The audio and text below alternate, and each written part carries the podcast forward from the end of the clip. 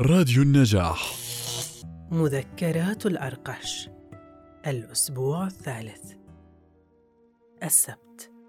لم يكد شين يفتح الباب صباحا ويراني حتى انهال علي بالتقريع والشتائم السفيهة. أين كنت مقبورا البارحة يا أرقش النحس؟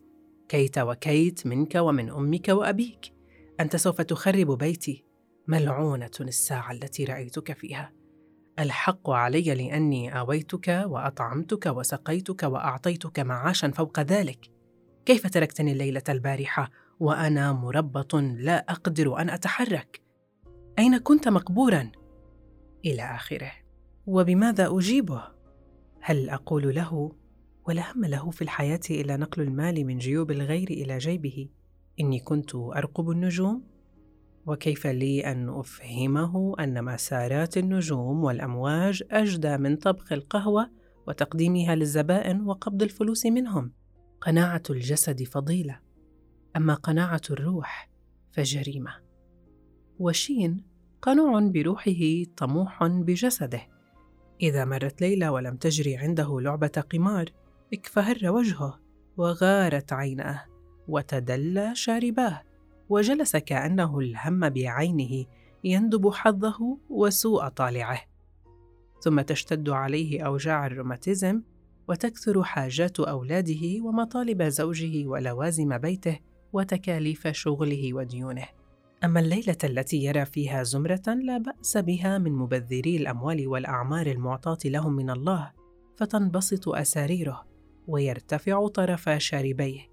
وتخرج عيناه من تحت حاجبيه الكثيفين وينسى الروماتيزم وزوجه وأولاده وتقل حاجاتهم وتكاليفه فياخذ نرجلته ويجلس باسما واضعا رجلا فوق رجل ويبدأ بإعطاء الأوامر للأرقش يا أرقش خذ! يا أرقش هات! أما زبائن شين فكأن الله جعلهم من طين ونسي أن ينفخ فيهم من روحه إلا سنحريب. ذلك هو الاسم الذي يعرف به في المقهى. أما اسمه الحقيقي فلا أعرفه. وقد وجدت ما يشبه القرابة بيني وبينه وشعرت غير مره بدافع يدفعني إلى مكالمته ولكنني لم أكلمه ولن أكلمه. يمشي هذا الرجل على الأرض سرا مكتوما وأنا كلما نظرت إليه أبصرت أمام عيني علامة استفهام كبيرة هو من الزبائن الدائمين. لا تكاد تمضي ليلة إلا نراه فيها عندنا فلا العواصف تقاعده عن المجيء ولا الثلوج ولا الأمطار ولا الحر ولا القر. يأتي كل مساء نحو الثامنة فيطرح سلامه على شين ويجلس على كرسي بقرب الشباك ثم يطلب قهوة فيمتص منها مصه ويشعل سيجاره ويفتح جريدته ويقرأ. ولا يرفع أنفه الطويل عن سطورها حتى يجتمع رهط من المقامرين فيناديه أحدهم سنحريب ما قولك بلعبة بوكر؟ وحينئذ ينهض على مهل ويأخذ كرسيا ويجلس إلى طاولة القمار وهناك يبقى صامتا جامدا غارقا في اللعب إلى أن ينهض الجميع ويناد بالذهاب فينهض ويخرج معهم غير آبه للربح أو للخسارة. كلامه قليل للغاية، صوته مختنق يكاد لا يسمع، حركاته بطيئة، متثاقلة، متقطعة، وجهه مكفهر، هزيل، كأن خديه قد شدا بأسيار من الداخل، أصابعه كأصابع المذراة، ولباسه قديم تقطعت أكثر أزراره أما عيناه ففيهما نور كنور القمر هادئ بارد عميق محزن.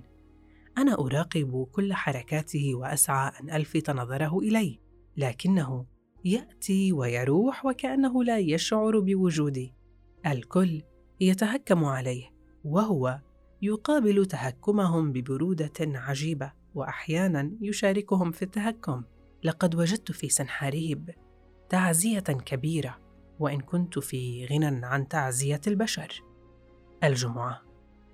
قال الجاهل في قلبه ليس إله وإله الجاهل جهله. وماذا ترى؟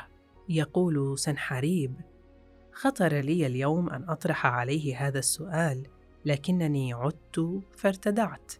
من طبيعة الإنسان إنكار ما يجهل فعلام لا ينكر نفسه. ومن جهل الإنسان أنه يسعى إلى المعرفة بحواسه الخارجية لا غير. وحواسه الخارجية لا تتعدى ظواهر الأمور وهي محصورة ومحدودة. فكل ما تتناوله محصور ومحدود وهي خداعة. فكل ما تحسه خداع. أما الحواس التي لا تستند إلى عينين وأذنين ويدين ومنخارين ولسان فهي في عرف الناس أوهام وأضغاث أحلام. ولو قلت لأحدهم إن له عينا باطنية وأذنا ليست من لحم ودم وإنه بالتأمل والسكوت يبصر ما لا تبصره العين ويسمع ما لا تسمعه الأذن. لو قلت له ذلك لرماك بالطيش والجنون. وكيف لمن يبصر ما لا يبصره الناس ويسمع ما لا يسمعونه إلا أن يكون مجنونا في عرف الناس؟ كثرة الكلام ملهاة للفكر والبشر يهربون من السكوت والتأمل فأنى لهم أن يدركوا الله.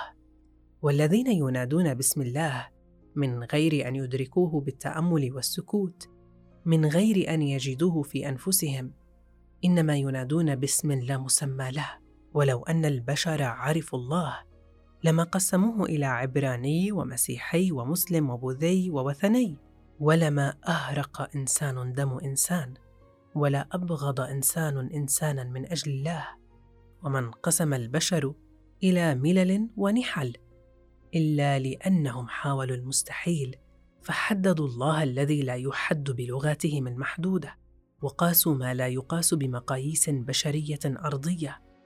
وسيبقون كذلك إلى أن يدركوا قوة الفكر وإلى أن يسكتوا متأملين ومتفاهمين بالأفكار لا بالألسنة. ويوم يدرك الإنسان قوة الفكر ثم يستطيع تسييرها حسب هواه. يومئذ يصبح في إمكانه أن ينقل الجبال ويحمل البحار على أكف الرياح. وهل يتأمل سنحاريب في سكوته؟ أم أنه ساكت لغاية في نفسه؟ الخميس. يوم سكوت. لو كان لي السلطان المطلق في الأرض لأمرت بيوم واحد في الأقل من كل سنة يكرسه كل شعوب الأرض للسكوت والتأمل. لكن هناك أمما محنتها الثرثرة فهذه أحتم عليها الصمت شهرا كاملا في كل عام.